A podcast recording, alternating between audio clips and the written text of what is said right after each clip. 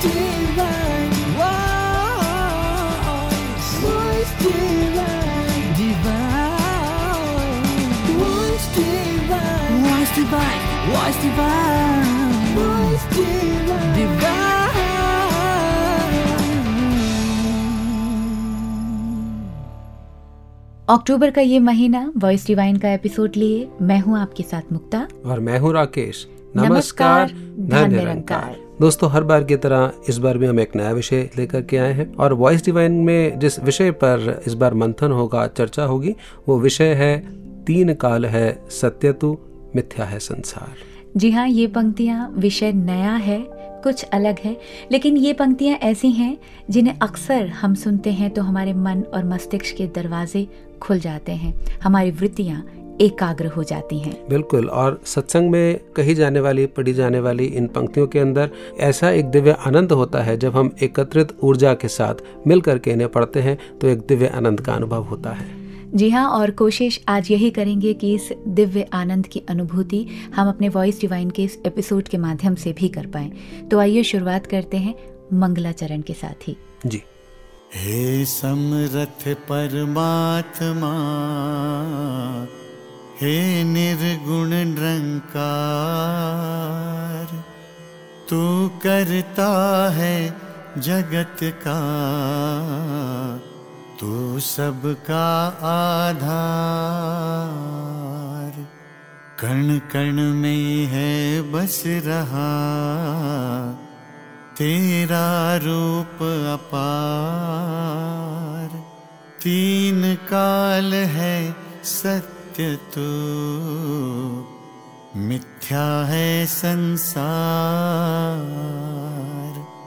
घट घट वासी है प्रभु, अविनाशी करतार। दया से तेरी हो सभी, भव सागर से पार।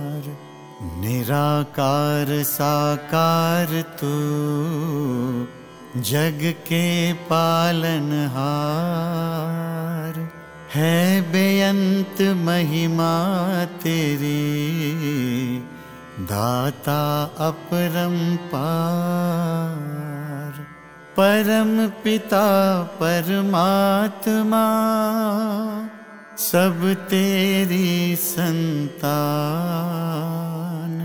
भला करो सबका प्रभु।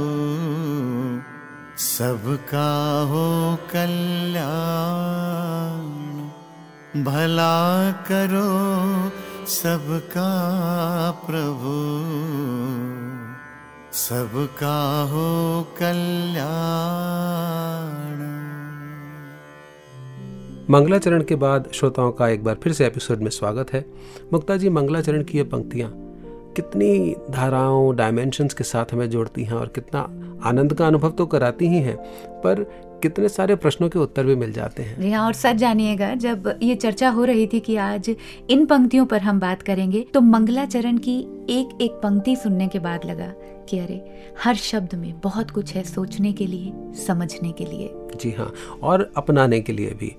और इसी प्रयास के साथ ही हम सब जुड़ते हैं। वॉइस डिवाइन का उद्देश्य भी यही है कि हम जो सदगुरु की शिक्षाएँ हैं उनको न केवल सुने पढ़ें बल्कि जीवन में अपनाएँ भी। जी हाँ तो तीन काल है सत्य तू मिथ्या है संसार। संसार। आज इन्हीं पंक्तियों को समझने की सोचने की और अपनाने की कोशिश करते हैं और हमारे साथ हमारी शंकाओं का निवारण करने के लिए हमारे प्रश्नों के जवाब देने के लिए स्टूडियो में एक बहुत ही महान संत मौजूद हैं। जी हाँ और उन पुरातन संत महात्माओं का नाम है श्री आत्म स्वरूप चौधरी जी जो कि फरीदाबाद सेक्टर के सेक्टर इंचार्ज हैं। चौधरी साहब आपका बहुत बहुत स्वागत। थैंक यू बहुत बहुत स्वागत है आपका हमारे स्टूडियो में और सबसे पहला सवाल आपसे यही कि ज्ञान हमें दिया गया और ये बताया गया कि कण कण में जर्रे जर्रे में परमात्मा का वास है। और फिर ये कह दिया गया कि मिथ्या है संसार। कैसे ये दोनों पंक्तियाँ साथ काम करती हैं? हम्म ये जानना ज़रूरी है कि सत्य क्या है और मिथ्या क्या है। जी। बताएँ सर। तीन काल है सत्य तू मिथ्या है संसार। ये तू इस परमात्मा निरंकार को समुद्र किया जा रहा है जो हमारे अंग संग है रूबरू है। जी। चारों तरफ़ है चौगिर्द हमारे रामकार। ये परमात्मा ईश्वर निरंकार ये रचनाहार और इसकी सब रचना ये सत्य है लेकिन रचना इसकी मिथ्या इसलिए है क्योंकि ये नाशवान है। समय के अनुसार ये अपने फॉर्म चेंज कर लेती है। जिस तरह सूर्य सत्य है इसकी किरण मिथ्या है जी। नाशवान है।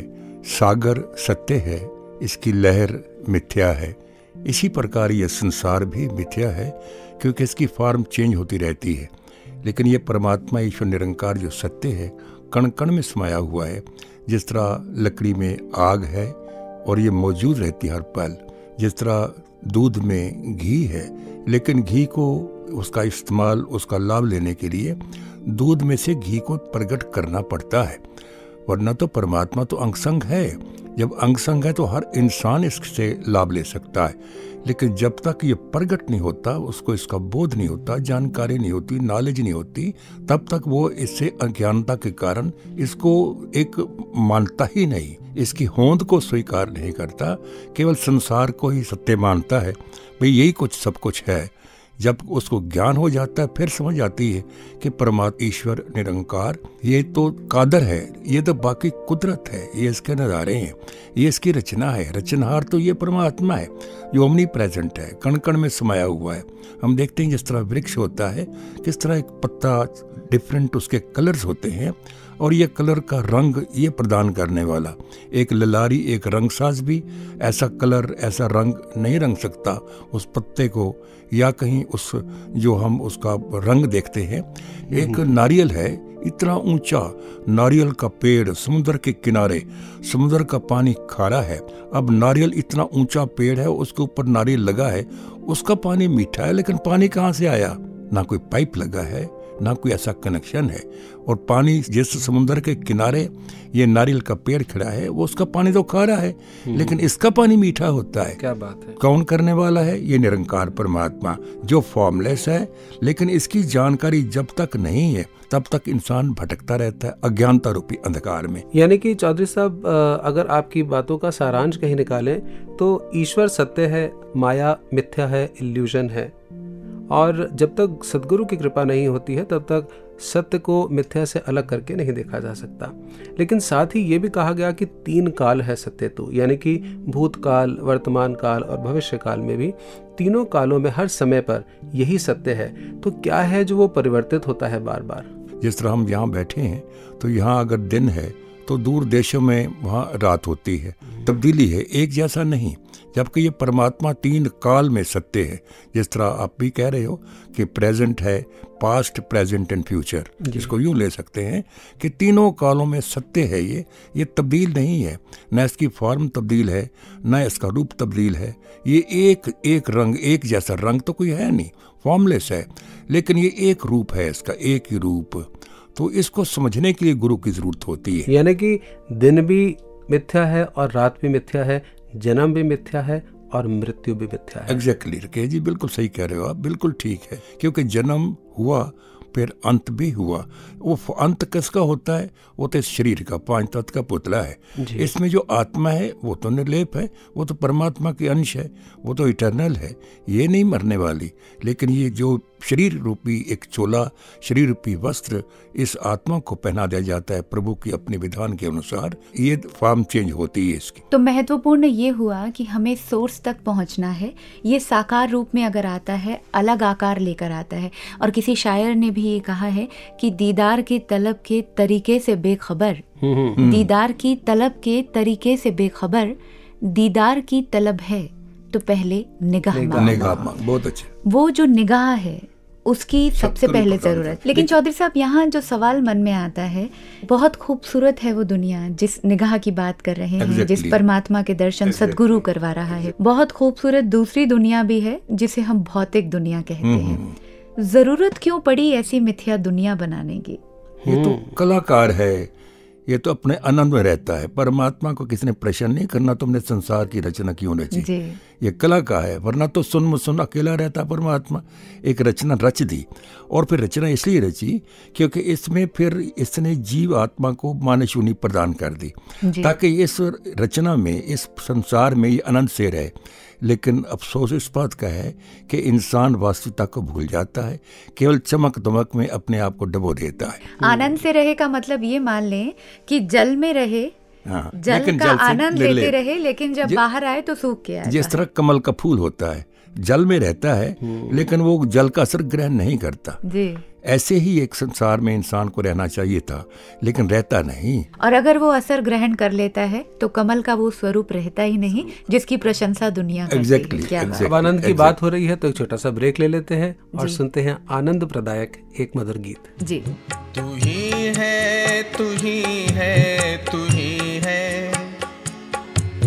तू ही है तू ही ही।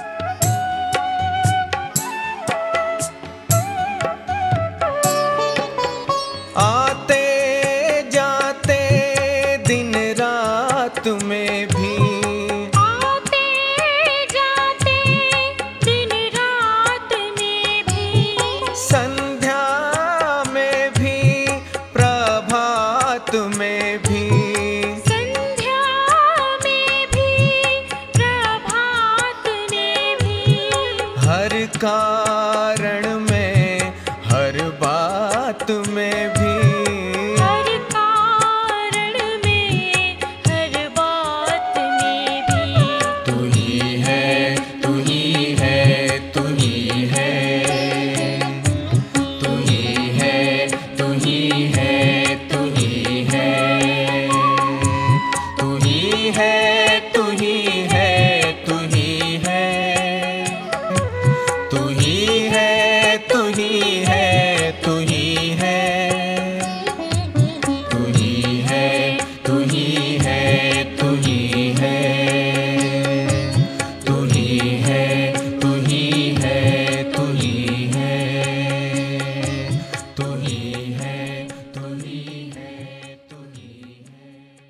इस सुमधुर गीत के बाद आपको बता दें कि वॉइस डिवाइन की इस चर्चा में आज हमारे साथ यूएसए के ह्यूस्टन से भी एक बहन जुड़ी है। शीलू केसवानी हमारे साथ हैं। ननिका जी। और जो चर्चा हम कर रहे थे राकेश जी तीन जी। काल है सत्य तू मिथ्या है संसार इस विषय पर उनसे भी हमने एक सवाल पूछा था और वो शायद प्रश्न आपने ही किया था। जी हाँ वो प्रश्न कुछ इस प्रकार से था कि जहाँ हम ये कह रहे हैं तीन काल है सत्य तू वहीं every plane of time and space उस हर जगह वो सत्य है ईश्वर की जहाँ हम बात कर रहे हैं। तो स्थानों के अनुसार भी कल्चर्स के अनुसार नेशनैलिटीज के अनुसार भी कहीं ऐसा लगता है कि सत्य परिवर्तित हो रहा है। किसी के लिए कुछ सच है किसी के लिए कुछ सच है। जैसे हम सुबह की बात कर रहे थे जी, जी, कि जी, भारत जी। में जहाँ सुबह है अमेरिका में रात है। एब्सोल्युटली तो ऐसा लगता है कि वेस्टर्न सिविलाइजेशन में कुछ सच है और ईस्टर्न में कुछ सच। है।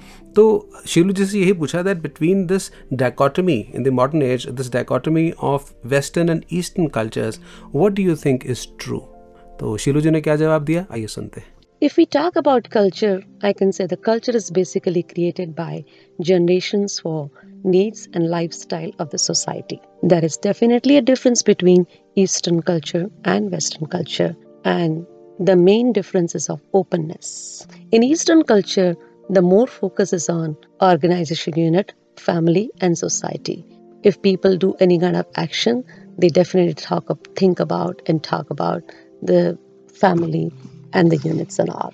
But in Western culture, the more focus is on individual rights and freedom. It is about me, it is about myself. Why would I do for somebody else? Oh, I don't care. This kind of culture is over there. Now, to retain the truth or to retain the innocence, to, to retain the purity, it is difficult. There is definitely an impact of culture on these things. But if we look at universal experiences, love, cry, dance, marry, laugh, these are not going to be changed. They are common to all human beings. They will remain the same. So, if we stay connected with truth, so the culture is not going to impact. So, truth will be remaining the same, truth only. And that is really true.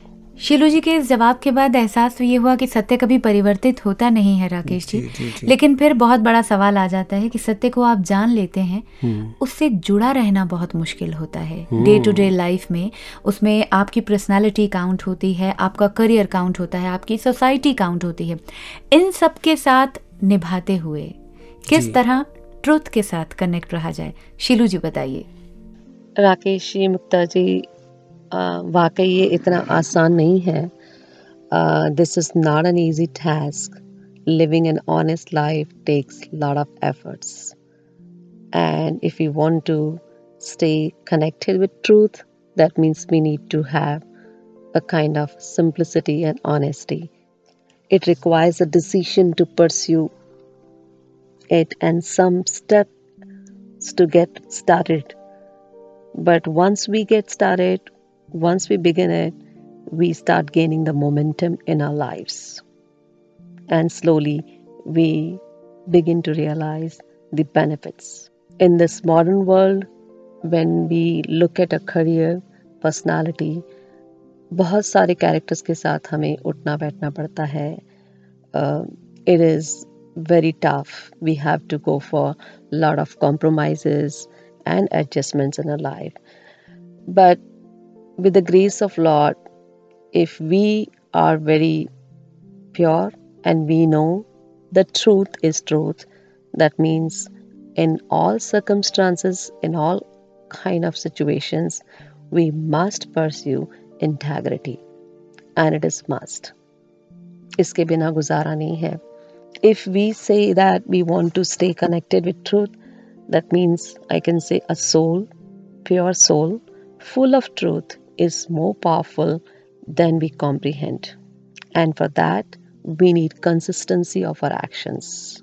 We have to self control in our lives.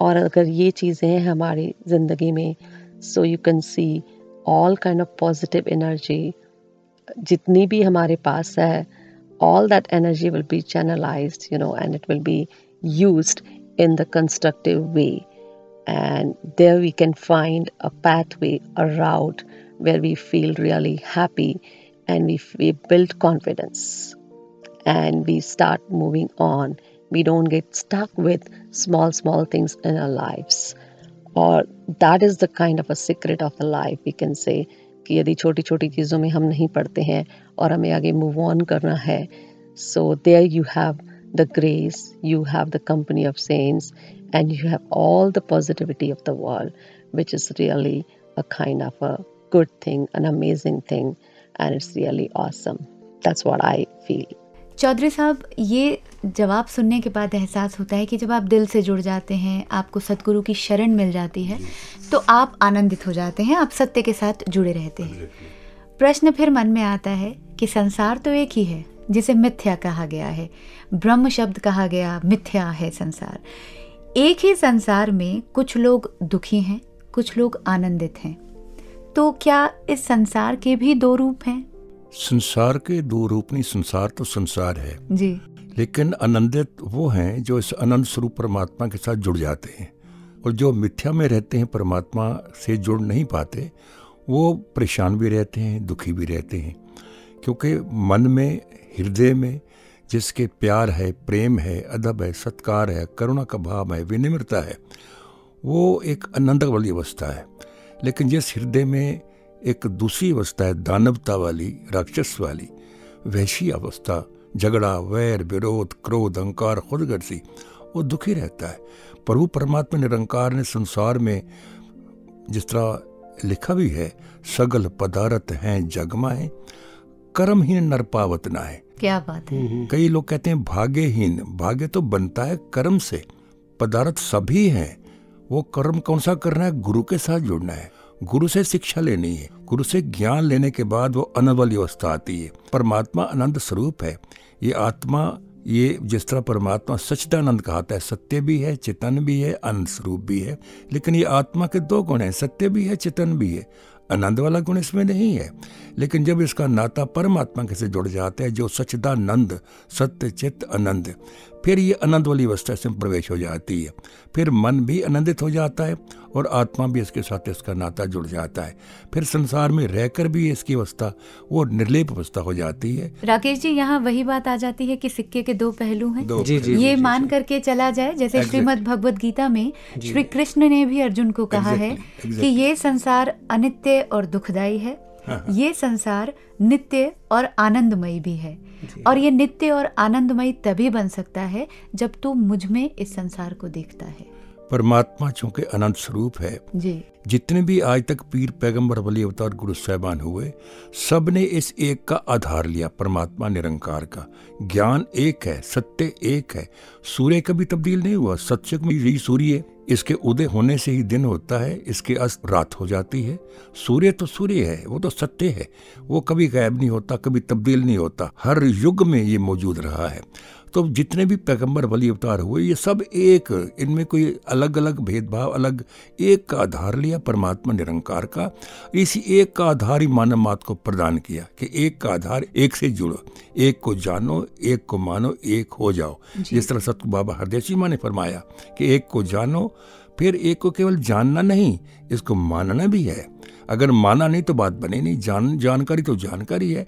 मान लिया अपना लिया स्वीकार कर लिया फिर इसका मतलब एक हो जाना व्यवहार में आ गया। एक हो जाना एक में किसके साथ हो जाना? फिर जब ये अवस्था हो जाती है फिर वो अवस्था जीवन में आ जाती है। ना को वेरी ना ही बिगाना सगल सगल संग संग हमको बनाए। क्या बनाए बात है। और चौधरी साहब जहाँ सत्य और मिथ्या को तो हमने परिभाषित कर दिया आपने बहुत सुंदर रूप से बता दिया सदगुरु की कृपा से जो हमें मिला। लेकिन जहाँ भगवत गीता की बात हो रही है। तो ये भी कहा जाता है कि अगर बुरे कर्म लोहे की बेड़ियाँ हैं तो अच्छे कर्म सोने की बेड़ियाँ हैं। बेड़ियाँ दोनों ही हैं। तो फिर क्या ज़रूरत है अच्छे कर्म करने की? सब कुछ तो मिथ्या है। बुरे कर्म ही क्यों नहीं करते? क्योंकि जब वो अच्छा कर्म करता है इंसान वो बेड़ी तब बनती है जब वो कर्ता भाव उसके अंदर होता है। कर्म तो उसने अच्छा किया। लेकिन वो कर्ता भाव में आ गया मैं की अवस्था आ गई और वो अपने आप को उसने बाँध लिया। जिस तरह मकड़ी जाल बुनती है अपने बनाए जाल में फंस के रह जाती है। इंसान की भी ऐसी अवस्था है कि अपने कर्म जाल में फंस के रह जाता है। कर्म तो उसने करने हैं। कर्म यूनी है कर्म क्षेत्र है कर्म से बच नहीं सकता या करता है या नहीं करता। अगर ये गुरु मत के अनुसार कर्म करता है तो वो अच्छे कर्म एक सोना है।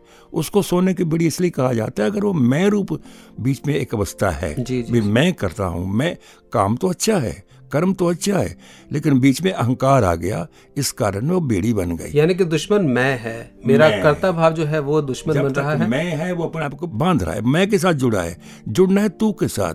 कहने को तो हर इंसान ये कहता है करे करावे आपे आप मानिश के ना ही कुछ आत।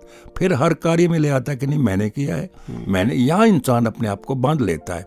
ये इसको बेड़ी कहा गया कर्म तो अच्छा है। लेकिन बेड़ी में बंध गया।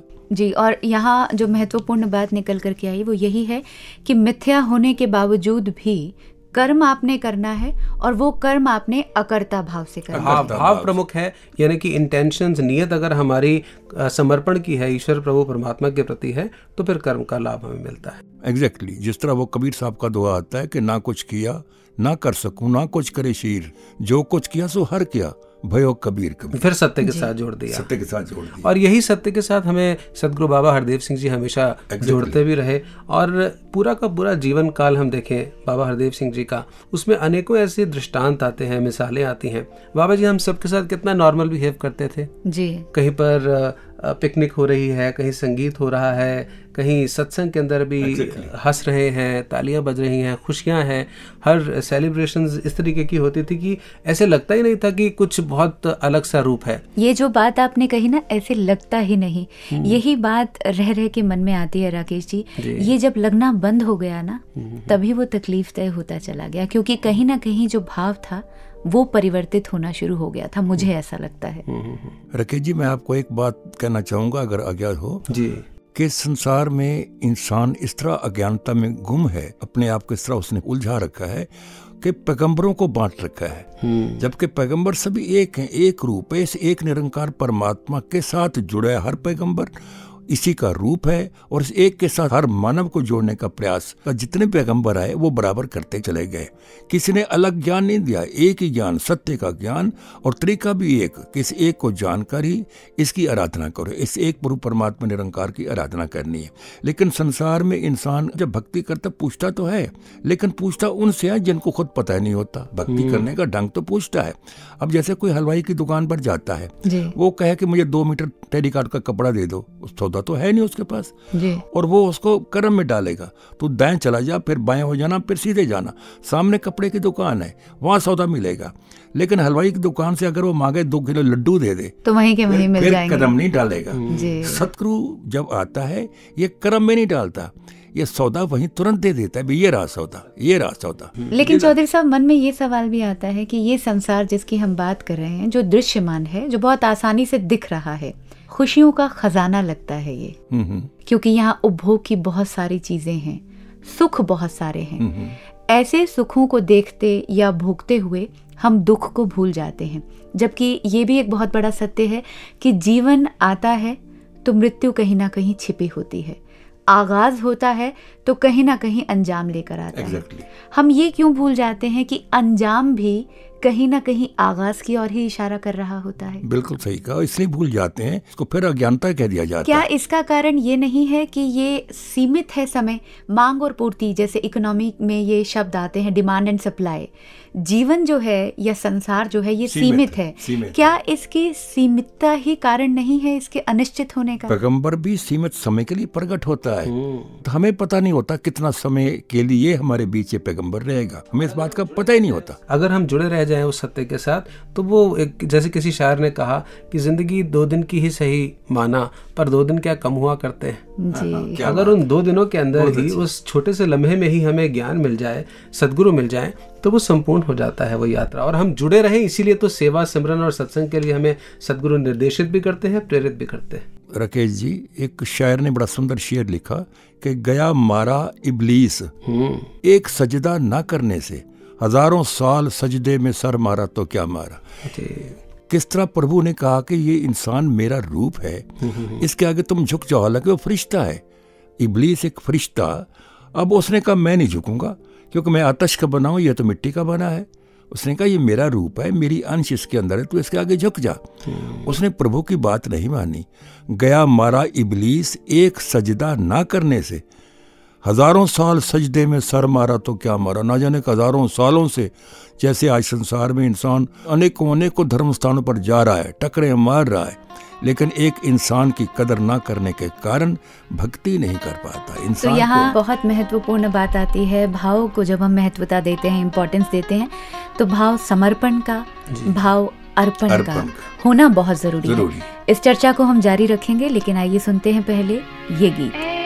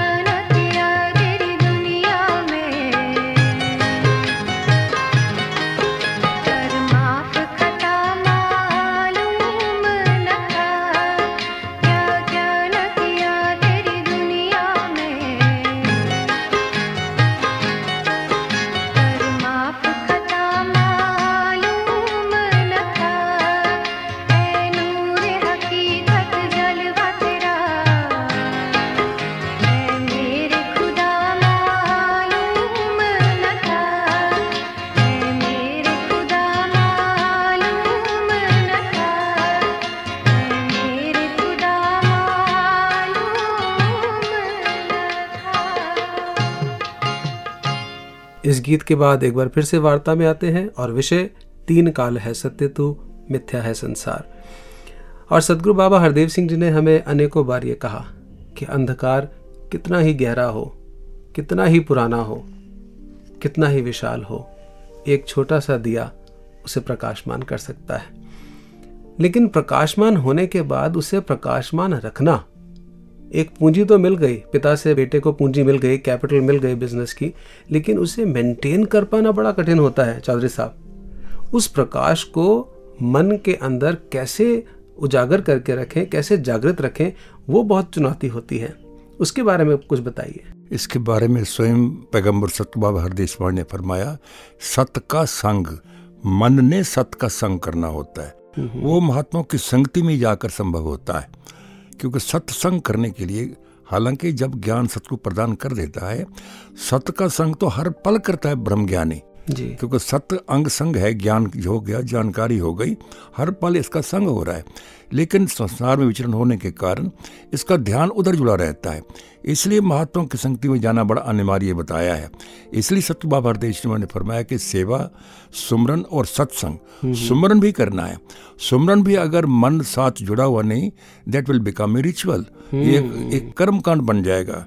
कई बार संसार कहा जाता भी वो कर्म कांड कर रहा है लेकिन एक ब्रह्म ज्ञानी भी अगर मन उसका जुड़ा हुआ नहीं है वो भी एक कर्म कांड बन जाता है। तो मन को जोड़ने के लिए सत्संग महात्मा की संगति में आकर जब वो प्रेरणादायक जब वचन ऐसे एक अमृत रूपी लहर सरोवर बह रहा होता है तो मन उसमें डुबकी लगाता है। जब मन डुबकी लगाता है तो फिर ये वाश हो जाता है। फिर वो अंधकार खत्म हो जाता है, इसका अज्ञानता खत्म हो जाती है, इसके साथ नाता बराबर जुड़ा रहता है। जैसे इस बार कुछ सप्ताह पूर्व ही सदगुरु माता जी ने हमें आशीर्वाद दिया अपने विचार रूप में कि जैसे एक चील बहुत ऊँची भी पहुँच जाए, लेकिन उसकी निगाह मांस के टुकड़े पर होती है तो ऐसे ही हम कितना ही ऊँचा ज्ञानवान हो जाएँ या प्रकाशमान हो जाएँ, लेकिन अगर हम फिर से अज्ञान के साथ, माया के साथ, मिथ्या के साथ जुड़ जाते हैं तो पतन की ओर ही आते हैं। वही एक तरीका जो सच्चा पाठ सतगुरु बाबा ने समझाया कि सत्संग से जुड़ना है। जब तक सत्संग से नहीं जुड़ेंगे तब तक ये मन क्योंकि मन को चंचल कहा जाता है। चल चल चल टिकता नहीं। लेकिन मन को टिकाने के लिए मन को इस एक रस ठहरे हुए परमात्मा निरंकार के साथ जोड़ने के लिए साधन केवल सत्संग है महात्माओं की संगति।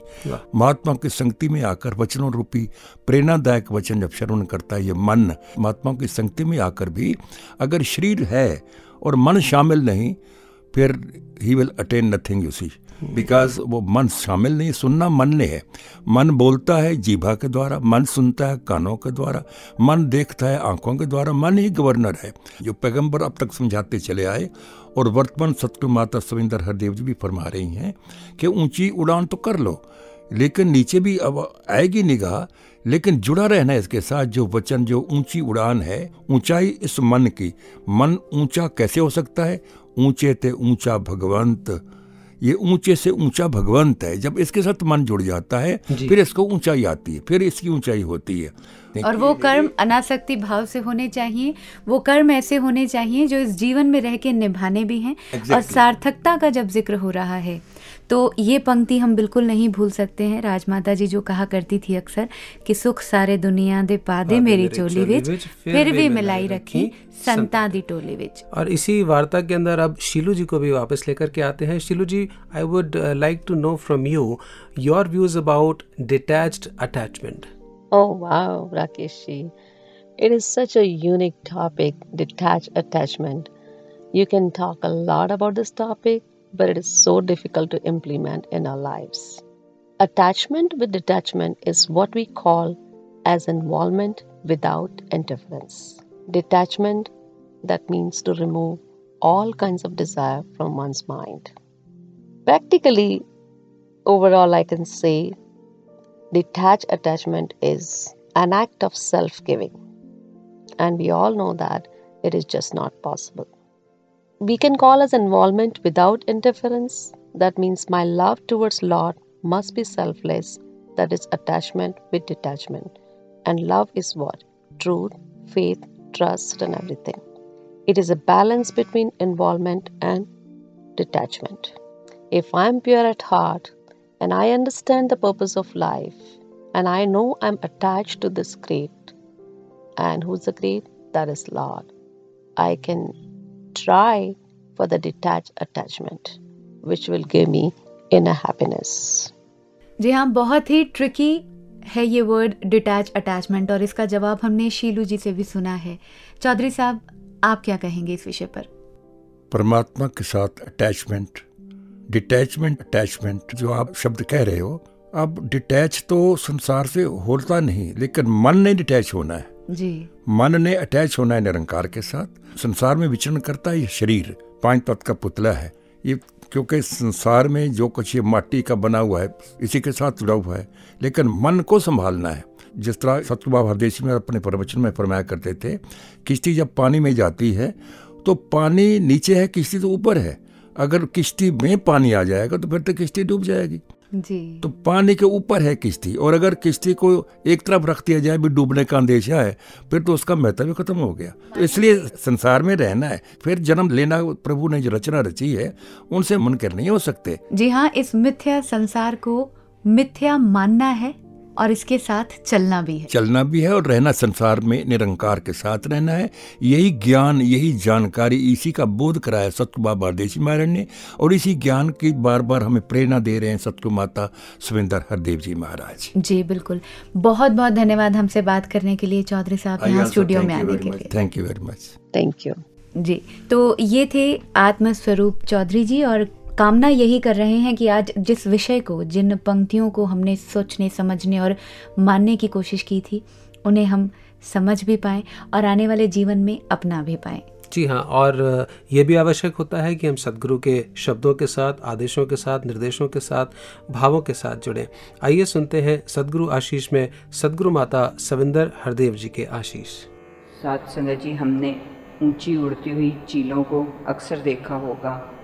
वो जितना भी ऊँची उड़ रही हों, उनका ध्यान ज़मीन पे ही रहता है कहीं मांस का टुकड़ा नज़र आए और वो उसको दबोचने के लिए नीचे आ जाती हैं।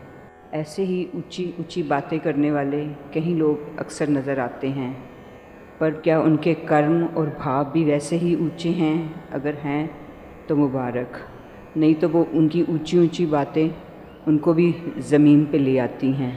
सात संगत जी, राजमाता अक्सर एक बात सुनाते थे कि उनके पास कोई आया, किसी से उनकी ऊँची नीची कोई बात होगी होएगी। तो कहने लग पड़े, उसने हमको ऐसे बोला। तो दास कोई कम था, दास ने भी ऐसे बोला, उसने ऐसे बोला तो दास ने भी उसको और ज़्यादा ऐसे बोल दिया। सात संगत जी, ये गुरमत की भावना नहीं है। सात संगत जी, जिसके अंदर गुरमत की भावना होती है, उसके बोल और भाव सब गुरमत वाले बन जाते हैं और उसके अंदर पॉजिटिविटी आ जाती है और जिसके अंदर पॉजिटिविटी है, उसका भाव, बोल, कर्म सब एक जैसा हो जाता है और ऐसे लोगों की दुनिया हमेशा यशोगान ही करती है। और हम सबने साथ संगत जी ऐसा ही बनना है, ना कि हमारे बोल कुछ हो, भावना कुछ हो, कर्म कुछ हो। सब में पॉजिटिविटी ही लेके आनी है। और इन पावन पवित्र शब्दों के बाद अक्टूबर का महीना राकेश जी, जी हाँ। कैसे हम इसे भूल सकते हैं? हर साल इस महीने सेवा के भाव और प्रबल हो जाते हैं।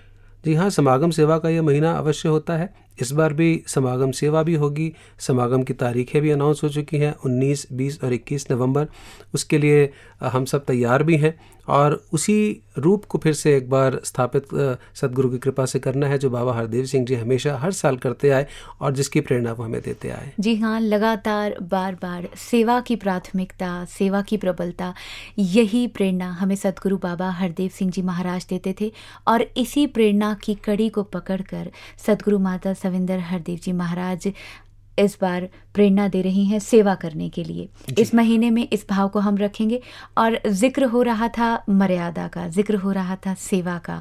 तो कैसे भूल सकते हैं राकेश जी एक सीडी भी हमारी आई है मर्यादा के नाम से? जी हाँ उस मर्यादा सीडी से ही तो जो मंगलाचरण एपिसोड के प्रारंभ में प्ले किया गया वो उसी का हिस्सा था और उसमें सिमरन धुनी और विवाह के समय के जो लावे हैं इत्यादि बहुत सारा कुछ उसके अंदर यानी ये। कहें ये माने कि जीवन के हर क्षण खुशी या गम हर रूप का मर्यादित स्वरूप हमें इस- रूप, जी हाँ। जी मर्यादित और भक्तिमय स्वरूप हमें मर्यादा सीडी में सुनने को मिलेगा।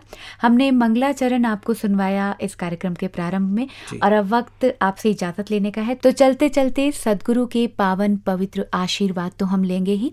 और उससे भी पहले हम आपको मर्यादा सीडी से ही धुनी सुनवाएँगे। जी हाँ और इसी के साथ दीजिए इजाज़त राकेश को। और मुक्ता को नमस्कार, धन निरंकार।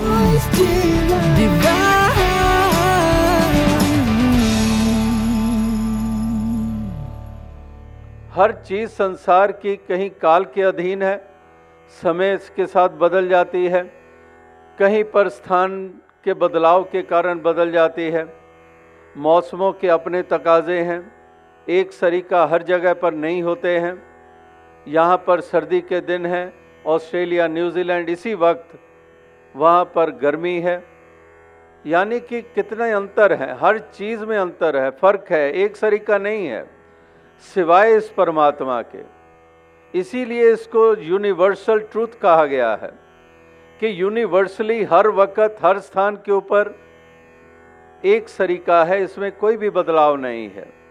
ना काल के अधीन है, ना समय के अधीन है। अजन्मा है, बाकी सब कुछ जन्मता है। बनता है, पैदा होता है। उगा हो सो काटिए, फूला सो कुमलाए जो बना सो गिर पड़े और जो आया सो जाए। ये तो संसार, ये तो आने जाने वाला माना गया है, इसलिए ये शाश्वत नहीं है कायम दायम नहीं है और सर्वत्र नहीं है। सर्वत्र एक परमात्मा ही है, जिसको कण कण में व्याप्त कहते हैं। जमी जमा के बिखे समस्त एक जोत है। जल थल मैयल पूर्या स्वामी सृजनहार, कि जलस्थ हुई थलस्थ हुई कि जल में भी तू, थल में भी तू, चारों तरफ़ दसों दिशाओं में तेरा ही पसारा है। तो ये सर्वव्यापी भी है, यानी कि असीम है। बाकी सब कुछ सीमा में है। इंसान की कितनी सीमाएँ हैं, हर चीज़ की अपनी सीमाएँ हैं, लेकिन यह असीम है। तो इसको ही सत्य कहा है, और इसी के साथ जुड़ने की इसीलिए प्रेरणा दी जा रही है कि आत्मा की गति भी इसी के कारण है, क्योंकि आत्मा इसी की अंश है। तो जब आत्मा इसी सत्य से का बोध हासिल कर लेती है तो तब इस आत्मा के भी भ्रम मिट जाते हैं। इसलिए मोक्ष और मुक्ति की पात्र बन जाती है। तेरी ओट सहारा तेरा, तन मन कोल कुमावा। कहे अवतार तेरे ही दाता। दिन राती गुण गावा कहे अवतार तेरे ही दाता। दिन राती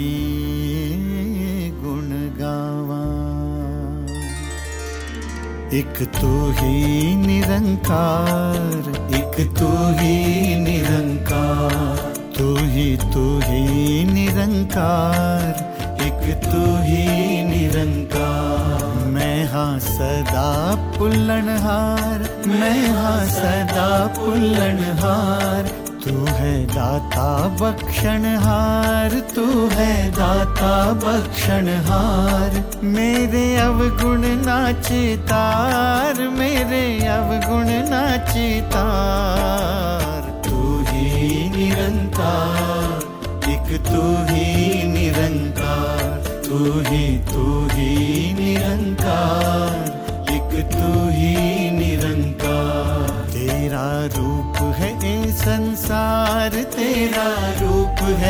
संसार। सबदा भला करो करतार। सबदा भला करो करतार। मेरी मंग है दातार। मेरी मंग है दातार। तू ही निरंकार। एक तू ही निरंकार। तू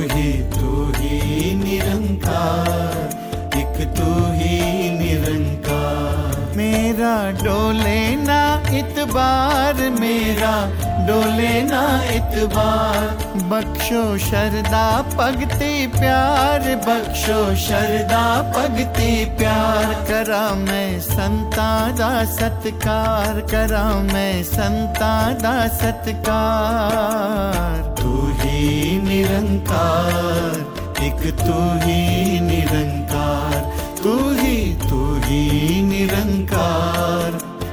तू ही